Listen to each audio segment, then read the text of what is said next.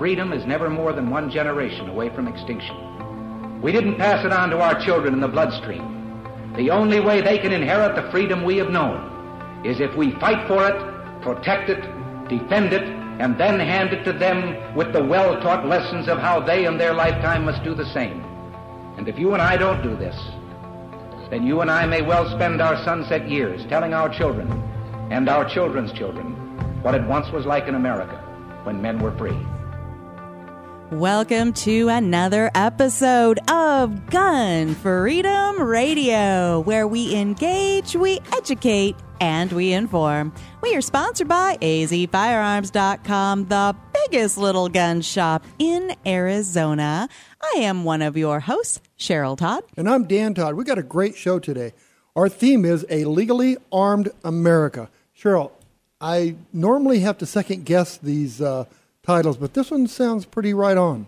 It, I think it's it's right on. It's what we hope for, really. I, I mean, why do we have so many areas and patches throughout our country where people can't be legally armed, right? And so that was kind of where my thought process started. And then one of our guests actually works for legallyarmedamerica.com. So I'm like, well, there you go. There's my theme. I, I love it. And so uh, today you know, being a legally armed America. It's becoming harder and harder to do as the politicians try to make a name for themselves at the expense of our freedoms. They spout off gun ish sounding words in a tossed salad of phrases that they heard third hand and with no understanding whatsoever of the current laws and, the, and guns in general. They influence the voters of America with nonsense.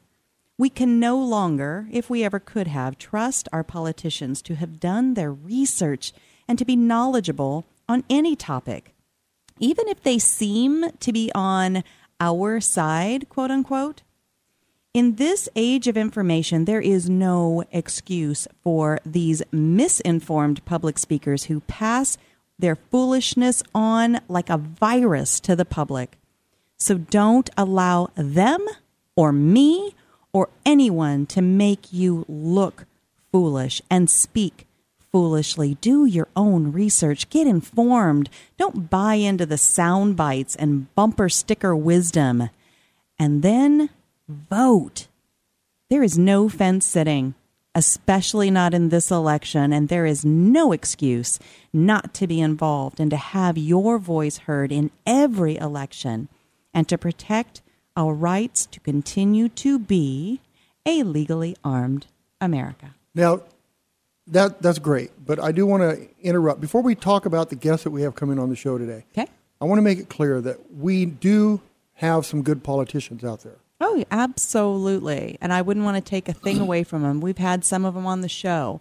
Um, the first one that pops to my mind, I mean, our Arizona uh, Congressman Trent Franks is a he he loves our Constitution. He fights for it for sure.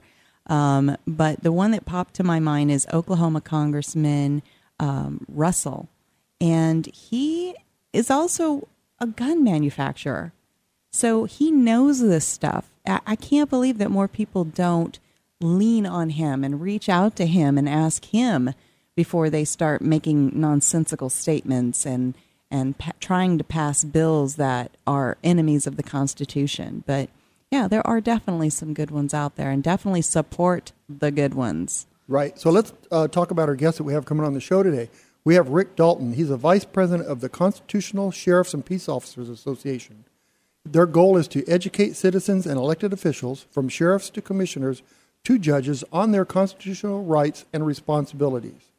We have Laura Evans of LegallyArmedAmerica.com she was once a anti-gun mom and has grown into a passionate supporter of the Second Amendment. Laura is a lifetime NRA member and a delegate for the DC Project. As a director of marketing for Legally Armed America and Gun District, Laura has helped to change the landscape of pro gun social media. Then our second hour we have Cindy Harden. She's here on the in the in the room with us right now, patiently waiting for her time. She's the owner and designer of Cindy's Concealed Carry Purses. She has also launched Not Your Victim as a series of classes and addresses how to be safe in public at home and in the workplace. We have Vicki Callmaker. She's a supporter of Campus Carry and founder of Women's Shooting Academy and her new nonprofit titled Help Me Help Her in Reno, Nevada. We also have Lara, Lara Smith, the vice president of the California chapter of the Liberal Gun Club. Liberal Gun Club. Hmm. I know there is such a thing. She is here to talk to us about Gavin Newsom's California Prop 63. In a word, it's bad. So stay tuned for our second hour to find out why. And of course, we will round our show out with our responsibly armed citizen report and Dan's commentary. Still jealous of your your setup and your lead out music. Well, Cheryl, look, you know, we had to pre record this show because we're in Florida at the. Uh, GRPC, the Gun Rights Policy Conference. right, so we're there, so we had to record this. And, you know, some some terrible news happened this week. We had the uh, mall stabbing in Minnesota. Yeah, but we, who has heard anything about that? We also had the bombing in New York, but let's talk about the mall Ma- stabbing. Yeah. It's very Manhattan. annoying to me about the Minnesota. How many people were uh, stabbed? Nine. Nine people were stabbed, and they only have a small blurb. Now, I understand New York happened, but there was only a small blurb, and they said that he was stopped by a plainclothes, off duty officer. That was all they said.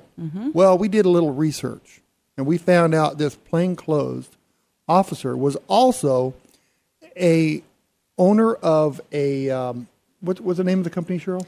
So it was Jason Falconer, and uh, he he survived the attack, but he took down the the bad guy. Took him three shots to take down the bad guy because the bad guy kept standing up and and charging again.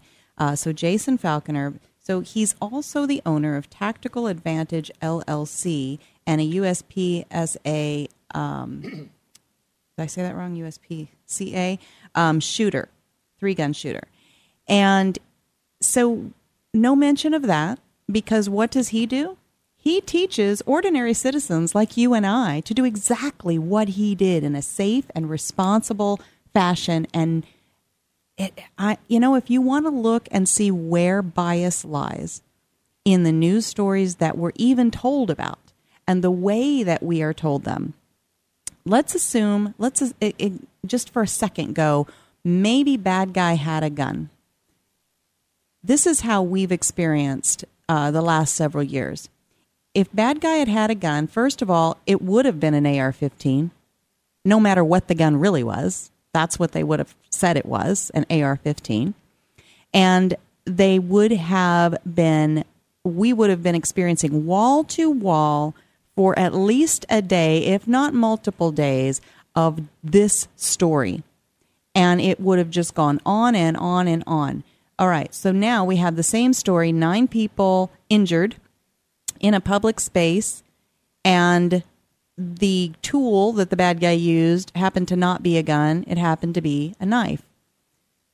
Who's even heard about this story? Now, again, it could have been overshadowed by the, the bombing. I do want to be fair, but I cannot help but believe because of the way we've seen news be delivered to us in the the quantities, you know, the, the repetition that had it been a firearm, the way that the media would have handled it would have been a completely different thing.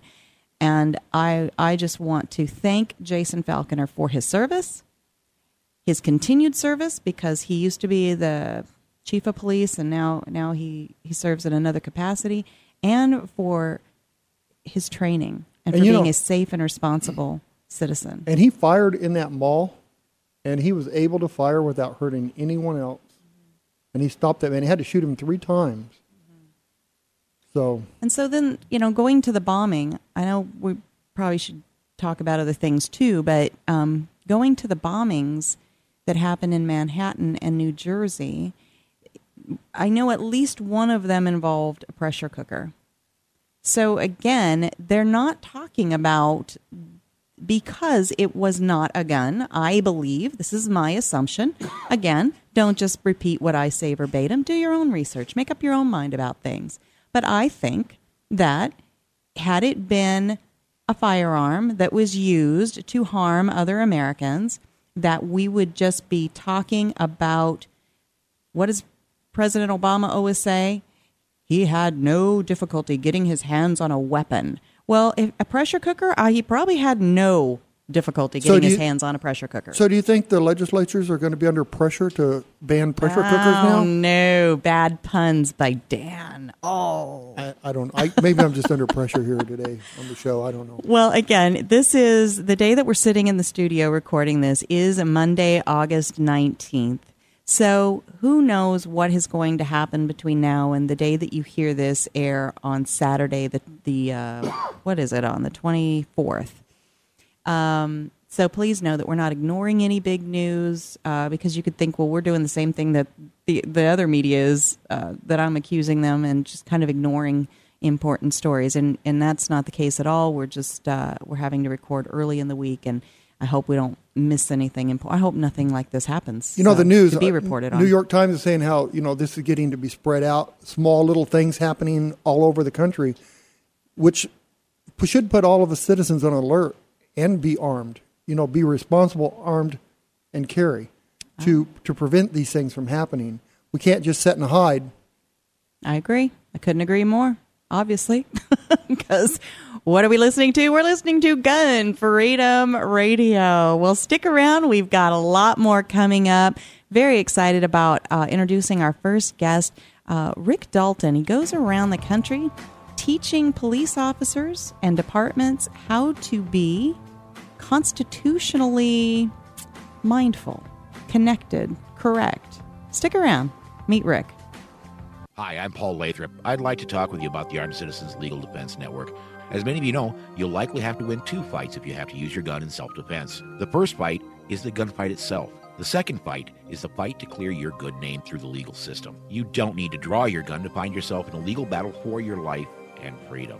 Even if you do everything right, you may still be prosecuted, which could cost you tens of thousands of dollars. The Armed Citizens Legal Defense Network is an official sponsor of the Self Defense Radio Network, and they will completely take that worry away by giving you financial assistance and legal assistance if you have to use your gun in a legitimate self defense situation. In my case, it was $12,500 just to get out of jail and get the attorney started. Don't let an overzealous anti gun prosecutor make your life miserable because you chose to legally defend yourself. Sign up at armedcitizensnetwork.org for only $135 for the first year and discounted renewals. Or you can call 360 978 5200 and just tell them Paul sent you.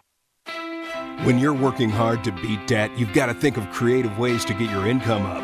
Here's an idea sell some stuff at auction. Start with locally owned and operated potofgoldestate.com. The owners, Dan and Cheryl Todd, have over 60 years of combined experience in selling antiques, collectibles, guns, coins, and jewelry. And over their many years in business, they've earned the trust of thousands of people just like you.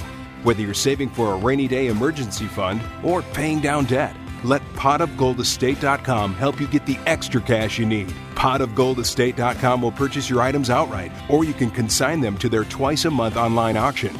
Pot of Gold's nationwide online auction is a great place to get top dollar for your collectibles.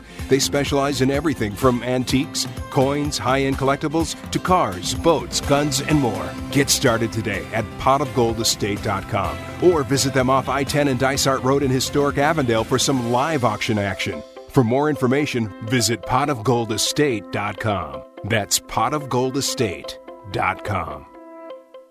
Hey ladies, Cheryl Todd here from azfirearms.com. Many of us ladies are taking the important step of becoming responsibly armed, but it can be an intimidating process. And with all the politics swirling, a first-time gun buyer, whether a guy or a lady, might feel uncertain about where to begin and who to trust. At azfirearms.com, we are a small, friendly, family-owned shop that specializes in first-time gun buyers. We are staffed with knowledgeable people who are ready to help answer all of your questions. My husband husband Dan and I pride ourselves on having a safe, no pressure environment. Once you have decided on a purchase, azfirearms.com partners with professional firearms instructors who will train you to become a responsible, safe, prepared, and proficient gun owner. So, ladies and gents, when you are looking for personalized service and a huge selection, come to azfirearms.com in Old Town Avondale off the I 10 and Dysart Road or visit us on the web at azfirearms.com. Welcome back to Gun Freedom Radio, where we engage, we educate, and we inform. We are sponsored by azfirearms.com, your nationwide hometown gun shop. Well, the theme of our show today is a legally armed America, and our first guest is Rick Dalton. Rick is the Vice President and Legislative Liaison for Constitutional Sheriffs and Peace Officers Association, the CSPOA, whose goal is to educate citizens and elected officials from sheriffs to commissioners to judges on their constitutional rights and responsibilities. This movement is apolitical as a constitutional sheriff is not defined as Democrat, Republican, or Libertarian a constitutional sheriff, in reference to their oath, their citizenry, and the Constitution, is dedicated to uphold, defend, protect, and serve. The sheriff is a citizen first, elected by citizens, which are the people, and answer only to the people. Rick Dalton, welcome to the show. Well, thank you very much. It's a pleasure. Well, we are excited, and you're a local guy. You're here in Arizona, and, and we were going to have you in studio, but uh, you travel a lot to teach these things, and you were just recently at an event, right? Yes, uh, I just got back uh, yesterday afternoon from uh, Vincennes, Indiana, uh, and I taught a uh, an all day Saturday seminar for the National Center for Constitutional Studies uh, Vincennes was a site, actually, one of the last battles of the Revolutionary War. Oh, it, wow. Uh, it was actually the seat, if you remember history, the uh, the the Northwest Ordinance, uh, the Northwest Territory, Vincennes was actually the seat of the Northwest Territory while it was still a territory. And over the weekend, we had Constitution Day, right? Didn't we? We did. We did. That was Saturday. That was the day that we taught the seminar, and I certainly hope everybody uh, did something to celebrate and to maybe increase uh, their knowledge about it. Well, it's funny to me. Our Constitution is, you know, it's not one of these uh, War and Peace type uh, pieces of literature. It's that's for sure. Right? What it was it takes about what 20 30 minutes to read cover to cover, start to finish. And yet how many citizens out there if I asked you to raise your hand right now, if you can hear the sound of my voice, how many of you would raise your hand? That's embarrassing because I can't see you, but I know. I know nobody reads it. And so we just uh, kind of, I don't know, abdicate that knowledge and that responsibility to the people that we hire with our votes and then assume that they've even read it, don't we? Yeah, that that's true. It's sad, and and what's even more disappointing is the fact that most public officials, including but especially law enforcement officers, don't ever after the uh, the academy they talk about the Constitution a little bit. They have a there's a class in every recruit academy that I'm aware of uh, called constitutional law, and uh, they depends what the who's teaching and what the format is and what the worldview is. But uh, in mine, my 16 hour course on constitutional law, we never opened the Constitution once. They never gave us a copy of it. Uh, we all talked about court cases and that's it. But, but the point is that that's the last time most law enforcement officers ever even think about or talk about constitutional issues.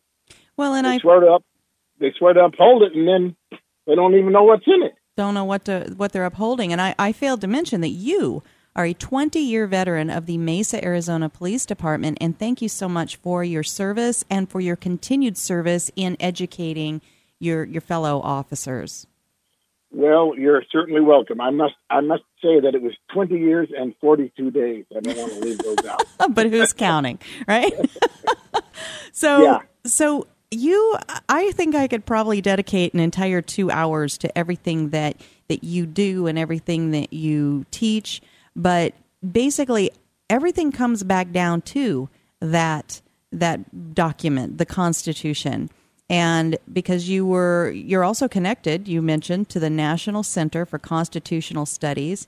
And it was so funny to me when I first uh, met you over the phone.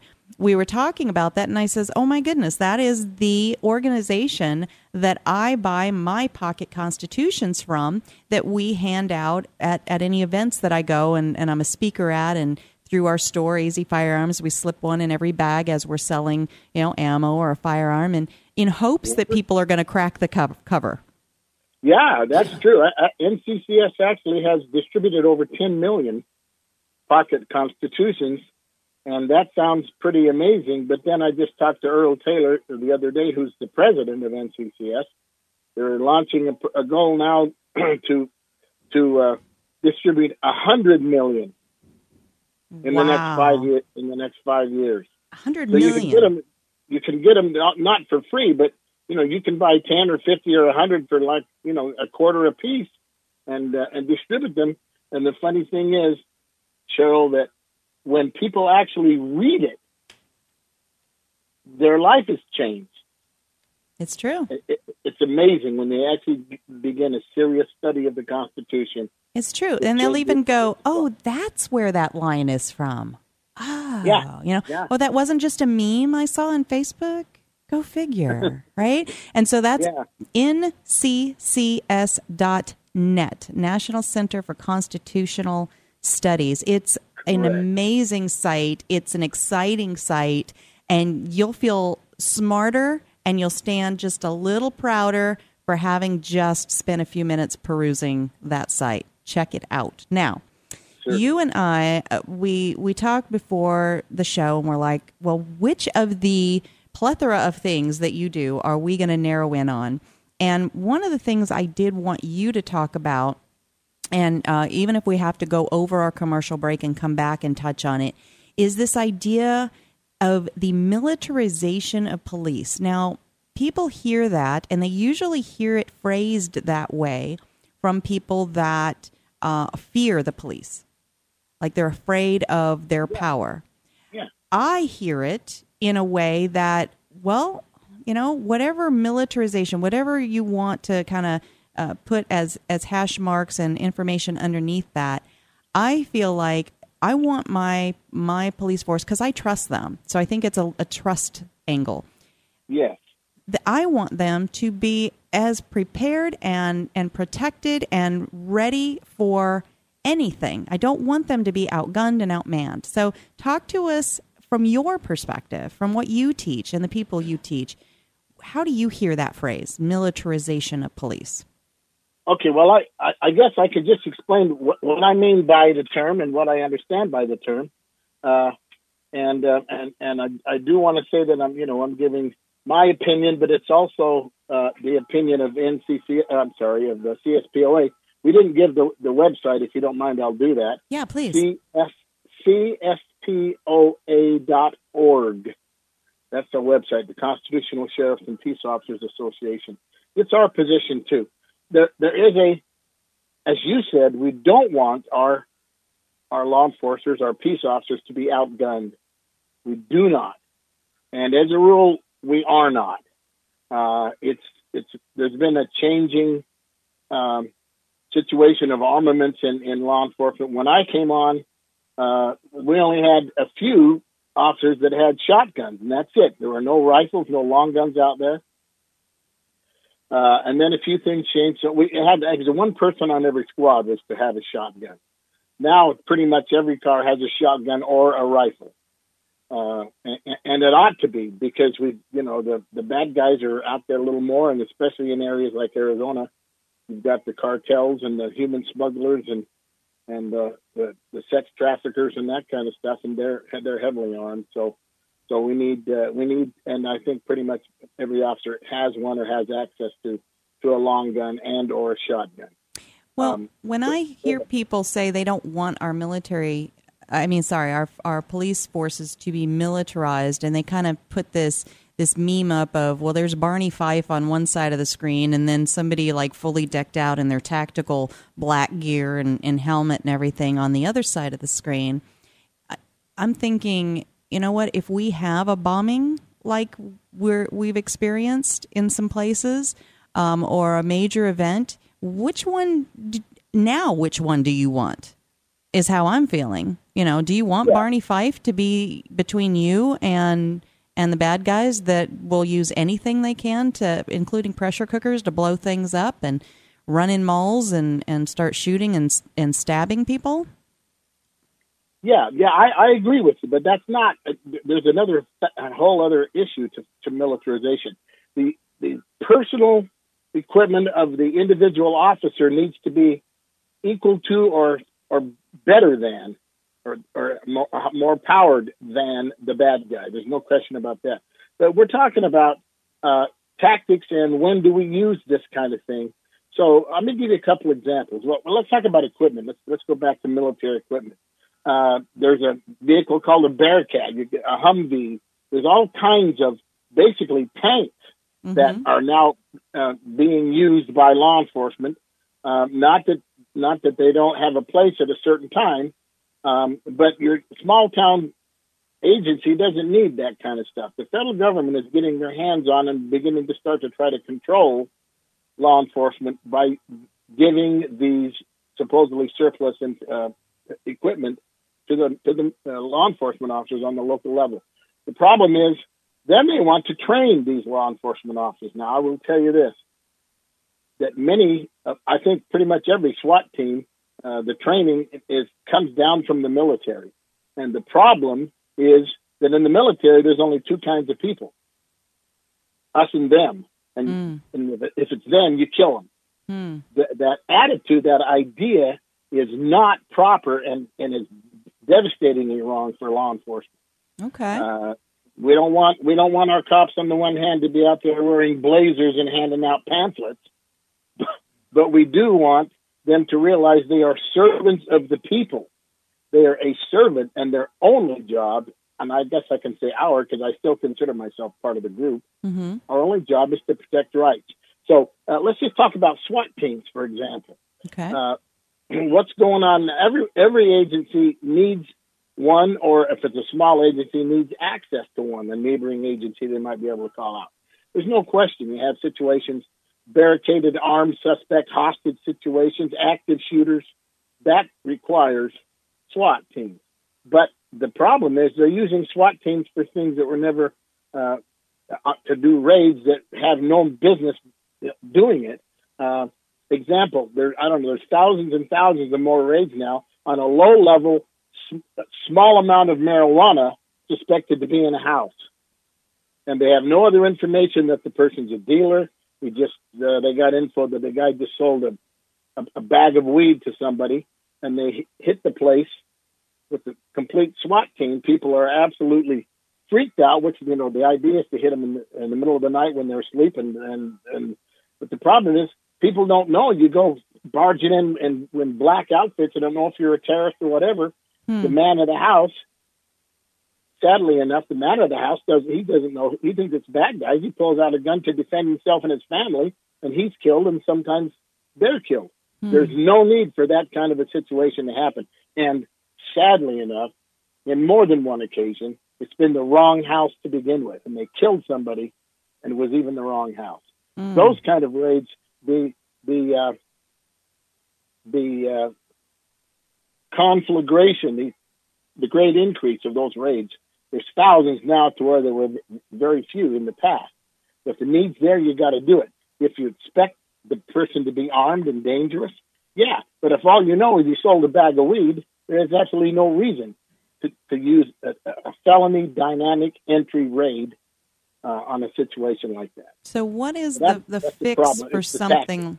So, what's the fix for something like that? Learning different levels of tactics. You know, like a, you know, you can even color code them, like we do. You know, in our level of, of awareness. You know, white, yellow, red, orange, whatever they are.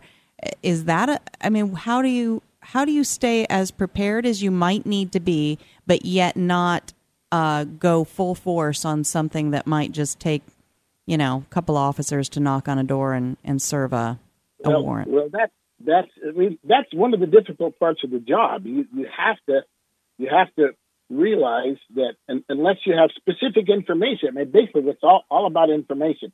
If you have information that the guy is armed, that he has a felony record for violent crimes and other things like that, that may be a different story. Um, and on the other hand, if you want to if you want to get the guy, then you know what's easier to do, what's better to do, what you should do is try to get the guy when he's not at home and, and arrest him, and then get a search warrant and search the house. See that could, that can be done where you don't have to, you know, get him in his home element where he's protecting his family and doesn't know what the heck is going on. Now, if it's a hardened criminal, like say with a, with a long felony rap sheet, known to be violent, known to have weapons, that's a different story. There's your there's your SWAT team situation. It's all a matter of of uh, getting the information and making sure that you're doing it in the proper way and not using excessive force. You could have SWAT guys standing by if something happens. You know, as, as uh, a backup plan.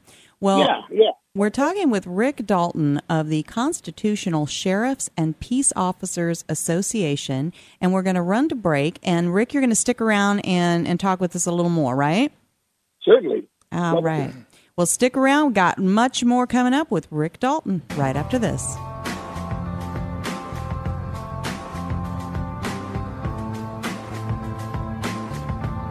Hey everybody, this is Joey Rocket Shoes Dillon, world champion gunslinger and Hollywood gun coach. In the westerns, there's always a good guy and a bad guy, and sometimes the ugly guy. And I always root for the good guy, which is why I'm here to tell you about the good folks over at azfirearms.com. They are straight shooters and always give you the best deal in town. azfirearms.com is the biggest little gun shop in Arizona and have something for every single gun enthusiast. Long guns, pistols, hunting, military, law enforcement, home protection, you name it. And when you've got some guns to sell or trade in and trade up, azfirearms.com are the folks to see. Geez, they bought a cannon once. They are family owned and operated, friendly staff, courteous, totally reliable. azfirearms.com will give you the best value for your used guns. So stop in, see my friends Dan and Cheryl Todd at azfirearms.com in Old Town Avondale off the I 10 and Dysart Road and tell them Joey Rocket Shoes Dillon sent you. Don Collier here, letting you know that you won't get fool's gold at Pot Gold Auction. They're the genuine article. Pot Gold auctions off guns, coins, jewelry, and antiques of every kind. Stop in and see my friends Dan and Cheryl Todd in Avondale, Arizona for some live auction action. Or check them out on the web at potofgoldestate.com. Auctions take place the first and third Tuesday of every month and are full of a great mix of antiques, collectibles, jewelry, guns, and coins.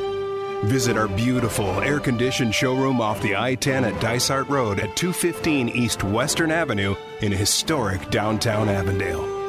You will find a friendly and knowledgeable staff, comfortable chairs, and we even serve free birthday cake at every auction. Or bid from the comfort of your home at potofgoldestate.com. Don't miss out. Everything is going, going, gone at potofgoldestate.com. Welcome back to Gun Freedom Radio, where we engage, educate, and inform. Sponsored by AZ Firearms, the biggest little gun shop in Arizona. We have the privilege to talk to Rick Dalton. He's a vice president of the Constitutional Sheriffs and Peace Officers Association. Rick, are you still with us? I certainly am. Rick, um, you know, I've been hearing a lot of news. You know, Colorado had that uh, recall, and uh, I, I, remember a sheriff uh, came on and said that the laws that they're they passed, that the governor signed over magazine capacity, was a violation of the Second Amendment, and that he was not going to overstep the Constitution, and so he wasn't going to enforce that law. Is this kind of what you're teaching uh, officers out there? Well, we are, and I'm wondering if you don't mind, I'd like to back up to the previous segment and make one statement to just to, to wrap it up. Is that okay? Okay, oh, that's great. Absolutely. Oh, okay.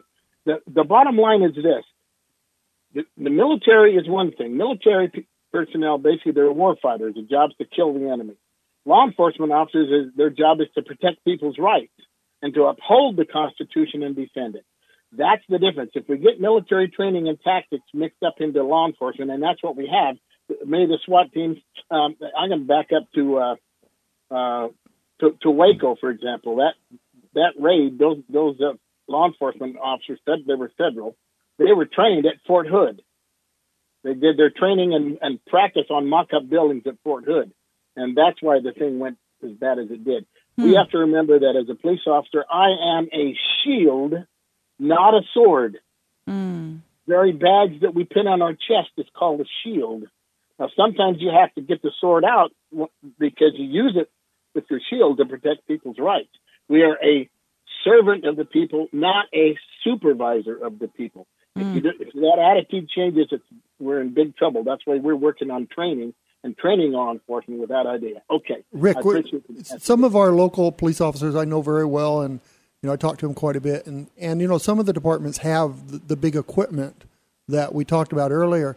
And I myself, I'm not opposed to it. I think that we should have uh, law enforcement should have one step above what they can get because they need to protect their lives. And as long as they're using those tools properly, I think they're valuable for them. I've seen many law enforcement officers that go to a situation are very underarmed, very uh, you know in danger, and so I think the equipment's good if as long as they use it reasonably. Well, but Rick touched on something I I wasn't aware of that there are kind of strings attached to that equipment. Yeah, this is another another thing, but I, I, I agree with you. Uh, that's true. We need it. I remember a situation uh, involving a joint uh, task force on drugs, and I happened to be I wasn't on the task force. I happened to be called because I was a Spanish translator for the department, and they called me to go in first. They had the the SWAT guys. I was in a marked patrol car driving in first, and the SWAT guys in in a in a van on the backside, you know, all standing on the side of the running boards. There's about seven of them, and and I had to go in first with my PA and and in Spanish, come out of the house, you know, this is the police. Come out with your hands up, and I was the first one in there. I, it was just me and my patrol car, and they expected to have have weapons. I mean, that was scary as heck. Yeah. yeah. I would have loved to have been inside of a Bearcat on that yeah. street. Right. So, so in those kind of situations, these were heavy drug dealers with with ties to Mexican cartels, and uh, that was the proper situation. So I agree with you.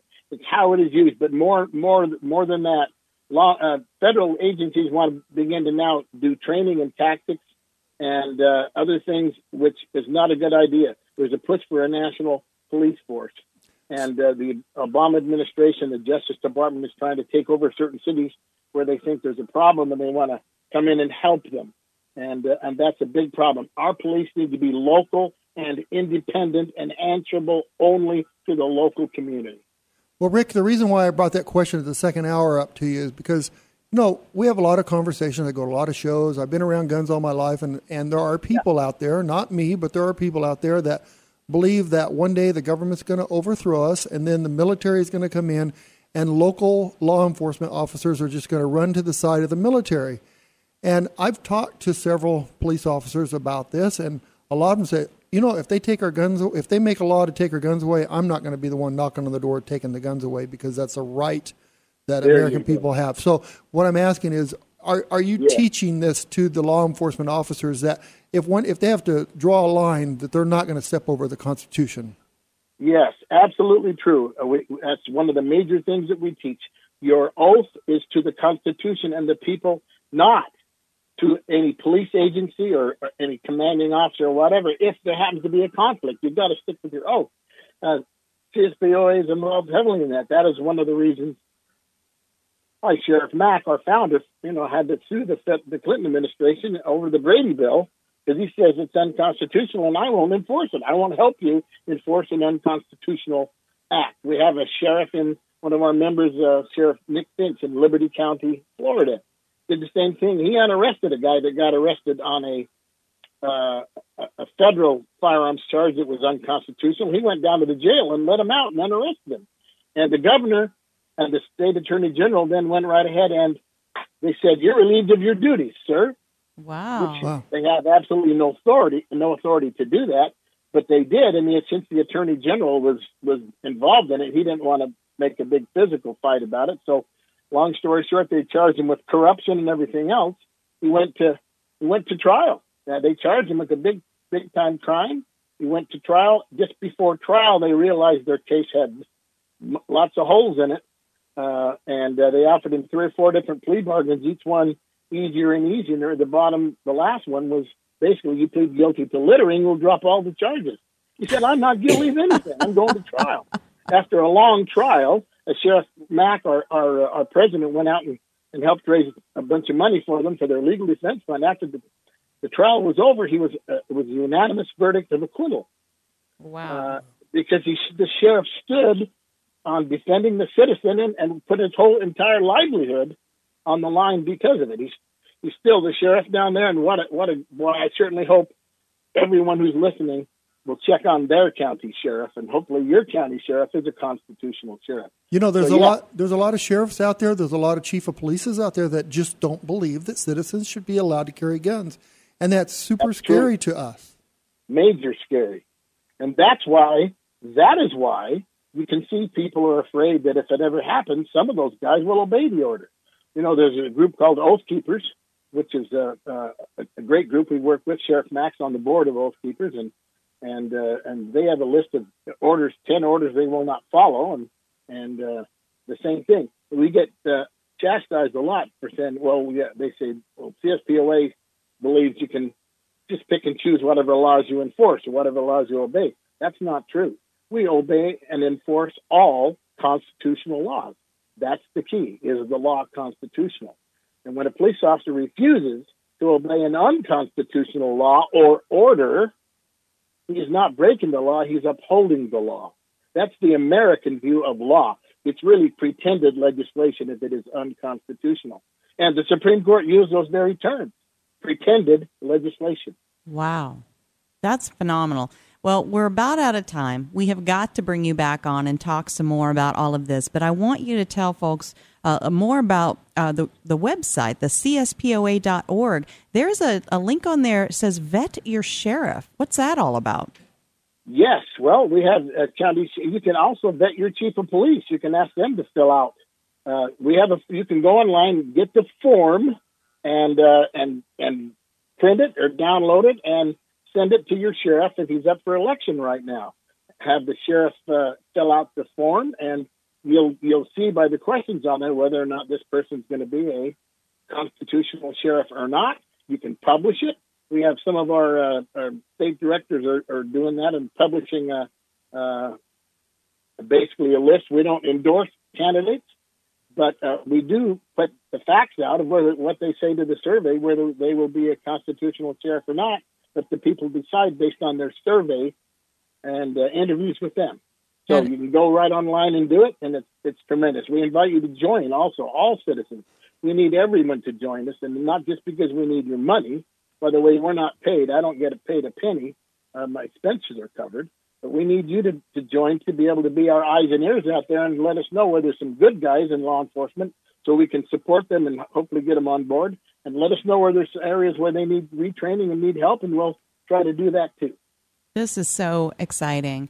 Rick Dalton of the Constitutional Sheriffs and Peace Officers Association. Tell us your website, and then we've got to run.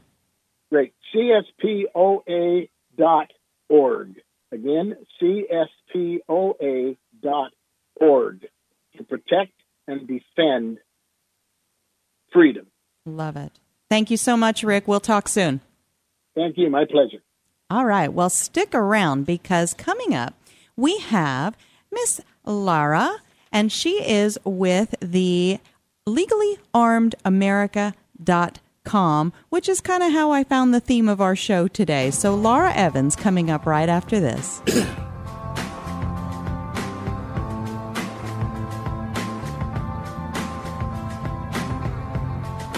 I'm Rob Morse from the Self Defense Gun Stories podcast.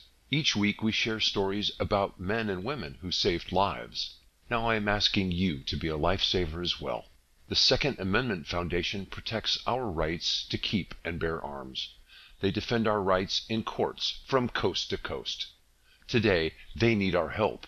Please go to saf.org and join the Second Amendment Foundation. That's saf.org.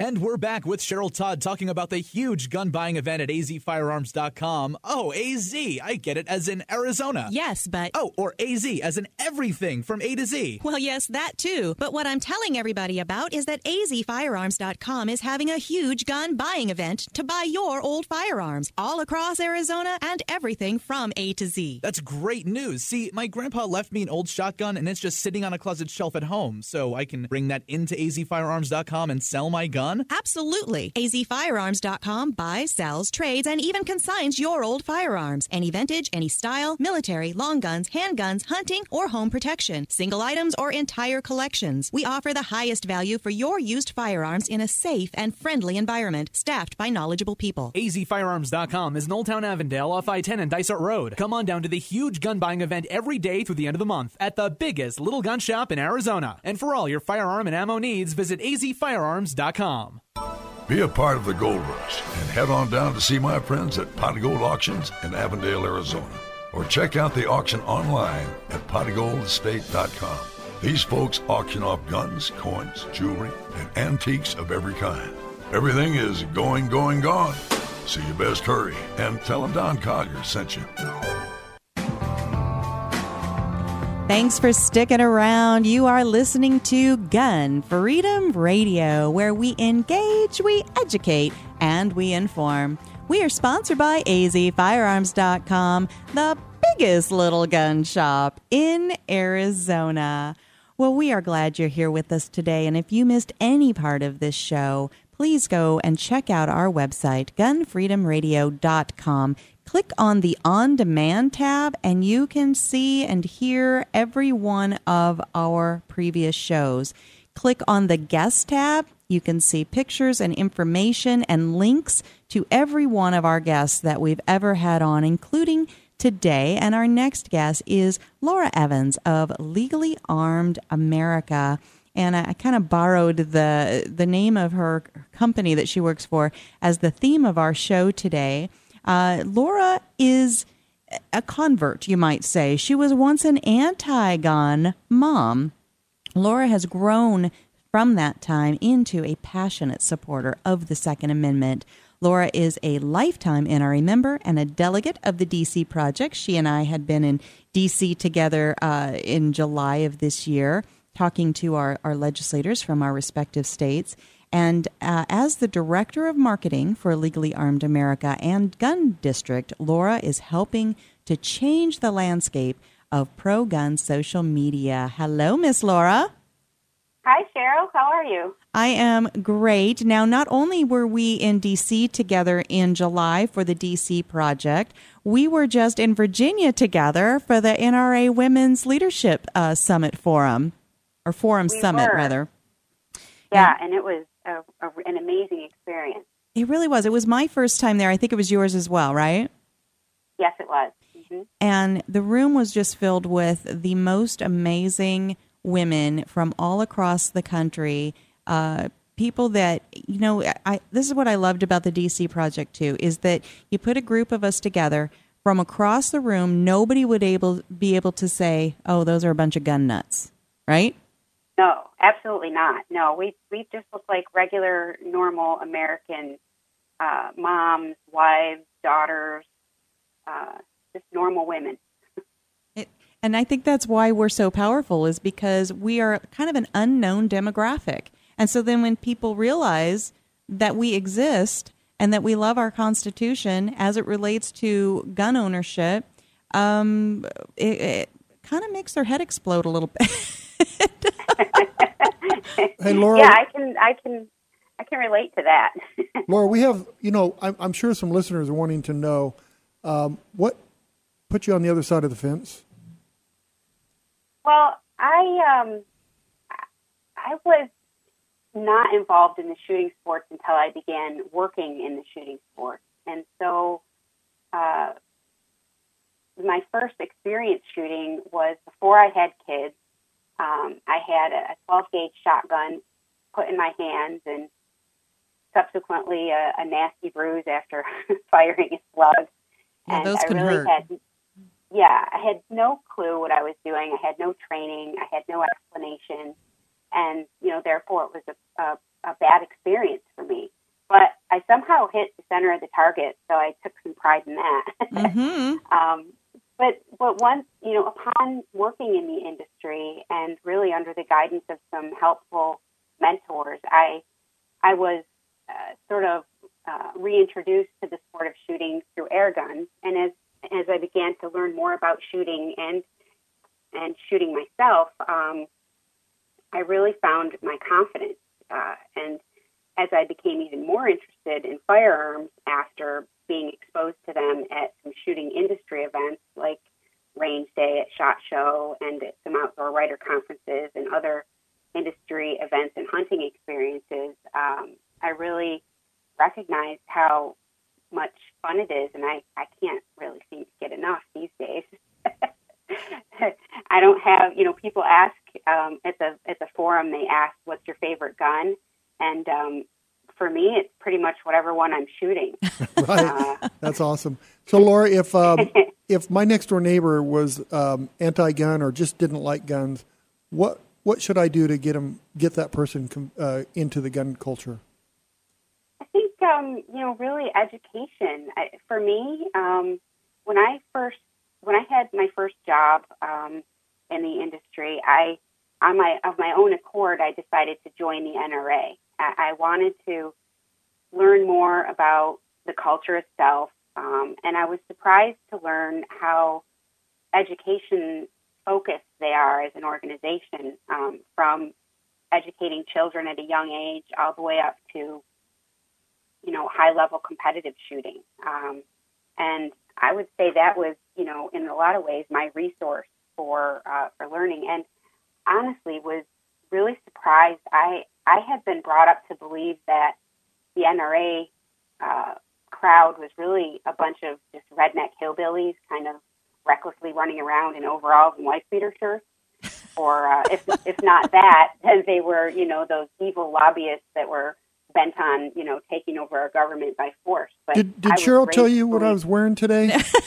no, that's, that is a bad visual. Strike that from your mind immediately. But yeah, so going to take over the government by force, right? Yeah, but um, it's not. It really isn't. It's just um, eh, you know, and and this stands for not just NRA members, but really everyone that I've met in the you know, gun culture, gun community. Um, these people, people have values and traditions that this country was built upon. Um, they're proud, they're strong, they're very safety conscious, and you know, they're really the kind of neighbors that I want to have. So, so if I were to introduce someone to shooting, I would suggest that they, you know, begin with education and open their mind a little bit to talk with people who are active in the shooting lifestyle and you know ask them questions about why and how did you get started and um, most of the people that I know knew earlier in my life that were part of the shooting sport were hunters, um, and they were brought up to, you know, follow a tradition that had been passed on from generation to generation, and you know, were eager to continue that generation with their own children. So, what is the Legally Armed America and Gun District all about, Laura? Uh, Legally Armed America is uh, it's a cable and digital television show that shares gun-related information, um, everything from firearm reviews to gun care techniques, um, and even side-by-side comparisons um, of different, you know, firearms that are similar to each other. Um, Paul Glasgow is our host, and he's you know, what I would call a devoted gun addict. Uh, he's got a knack for really knowing what the trending topics are in in the uh, in the industry, and um, he put together some really interesting segments.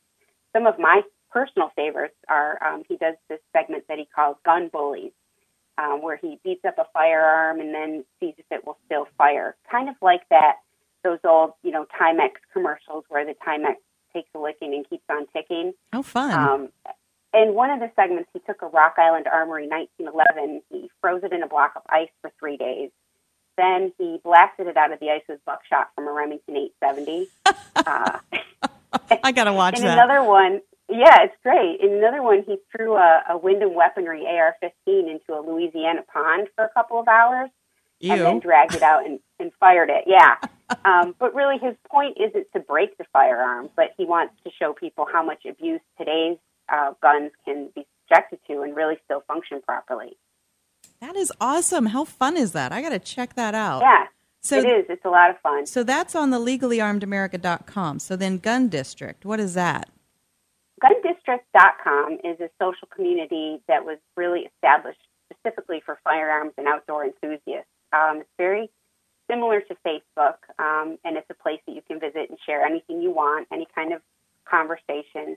But what really makes it special is that there's no discrimination if you were to say post a photo of your whitetail or your big game African trophy, or even if you want to talk about or ask questions about your favorite firearm. Um, it was really created as a place for responsible gun enthusiasts to share things online that all other Americans freely enjoy relating to their interests and friends and jobs, but without being harassed or discriminated against. Wow. Um, a judgment free zone. Actually, it's probably not judgment free because there's probably one guy going, Oh, you think your whitetail's good? Well, check out mine, right? exactly, yeah. and, you know, there's all kinds of different areas. There, there are classifieds, there are forums, there are pages. One of the things that kind of differentiates it from traditional social media is the uh, availability of advertising for firearms uh, companies, manufacturers, accessories. You can't advertise on traditional social media for firearms related products, and it's welcome on Gun, on Gun District. That is fantastic. I am excited about both of those. Um, I'm excited to, to have you on because you're such a good spokesperson for for the entire industry, especially because you've had you've taken that journey from from not understanding guns, not trusting the tool, to to really understanding how it fits into our lives in a, a safe and responsible way. And Laura, I really appreciate you taking the time to come on. Tell people again how they can check out both of those sites. Um, Legally Armed America, you can find at legallyarmedamerica.com, and Gun District is found at gundistrict.com. Um, both are free and um, welcoming to, to anyone. And and before you let me go, uh, mm-hmm. I'd really like to thank the two of you for what you're doing oh. and serving the pro gun community, thank and for you. including me on your show. And to say, God bless America. God bless America. Indeed. And you're blessing America because you're involved in, in these kinds of things as well as the DC Project. And uh, give us the website for the DC Project as well. That is dcproject.info. Fantastic. All right. Thank you, Miss Laura. We'll have to have you back on again and talk more about the that gun bullies section. That sounds like a hoot and a half. it is. It is. Thank you so much. Thank you. Bye now. Bye. All right. Well, stick around because we still have an entire hour to come. In our second hour, we have our Responsibly Armed Citizen Report and Dan's commentary, and three more great guests. We've got Cindy Harding, Vicki Callmaker, and Lara Smith coming up right after this. Don Collier here, letting you know that you won't get fool's gold at Pot of Gold Auction. They're the genuine article. Pot of Gold auctions off guns, coins, jewelry, and antiques of every kind. Stop in and see my friends Dan and Cheryl Todd in Avondale, Arizona for some live auction action. Or check them out on the web at potofgoldestate.com. Come listen to the Self Defense Gun Stories podcast. Hear about armed civilians protecting people they love. Were they lucky or were they prepared? Come listen and learn at selfdefensegunstories.com. And we're back with Cheryl Todd talking about the huge gun buying event at azfirearms.com. Oh, AZ, I get it, as in Arizona. Yes, but. Oh, or AZ, as in everything from A to Z. Well, yes, that too. But what I'm telling everybody about is that azfirearms.com is having a huge gun buying event to buy your old firearms all across Arizona and everything from A to Z. That's great news. See, my grandpa left me an old shotgun and it's just sitting on a closet shelf at home, so I can bring that into azfirearms.com and sell my gun gun? Absolutely. AZFirearms.com buys, sells, trades, and even consigns your old firearms. Any vintage, any style, military, long guns, handguns, hunting, or home protection. Single items or entire collections. We offer the highest value for your used firearms in a safe and friendly environment, staffed by knowledgeable people. AZFirearms.com is in Old Town Avondale off I 10 and Dysart Road. Come on down to the huge gun buying event every day through the end of the month at the biggest little gun shop in Arizona. And for all your firearm and ammo needs, visit azfirearms.com com.